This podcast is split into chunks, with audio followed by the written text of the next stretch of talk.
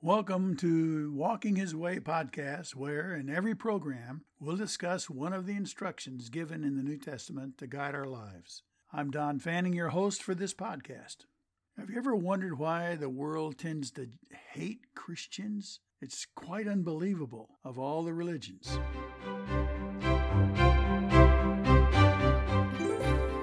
The command for today is do not be surprised if the world hates you. 1 John 3:13 Therefore, do not be surprised, brothers and sisters, if the world hates you. Strange as it may seem, Jesus warned his disciples that they would be hated. John 15, verses 18 and 19, just as he had been. Today, there's a strong undercurrent of disdain for Christians everywhere. Other religions don't seem to have the same disdain among the world. The implications of this negative present tense is to stop being surprised, implying that these believers were astonished at how much the world hated them. John's telling them to cease being surprised, just as Cain unreasonably hated Abel and sought to kill him. So the world will be delighted to eliminate all true Christians. A core part of Christianity is its willingness to be rejected by the majority. Attempting to be popular and acceptable leads to compromise, syncretism, and excessive temptations. Being despised is understood as a part of the Christian life. It is the cross we are commanded to bear.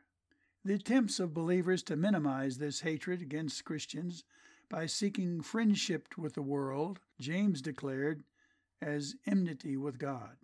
Therefore, whoever wishes to be a friend of the world makes himself an enemy of God. James 4, verse 4. This is distinct from loving the world as God does. This passage means to seek or desire what the world offers for selfish satisfaction and pleasure. Since true believers do not need worldly things or pleasures for meaning and fulfillment in this life, they seem strange and different. When the believer decides not to partake of the world's excesses, they were considered an unsociable group, a counterculture, or an anomaly.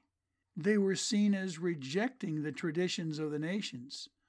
Some even saw them as traitors to their own people. They suddenly were viewed as aliens, enemies, and virtual traitors. Writer of Hebrews put it this way Therefore, Jesus also, that he might sanctify the people of his own blood, suffered outside the gate. Therefore, let us go forth to him outside the camp, bearing his reproach. For here we have no continuing city, but we seek the one to come. Hebrews 13 12 to 14. Don't be surprised by the world's reproach, rather anticipate it. Hey, welcome it. We're in good company. Well, Lord, please forgive me for wanting to be more of a friend of the world than to be part of the unashamed friends that follow you so closely. Teach me to be content, to be faithful to you, regardless of how I am treated.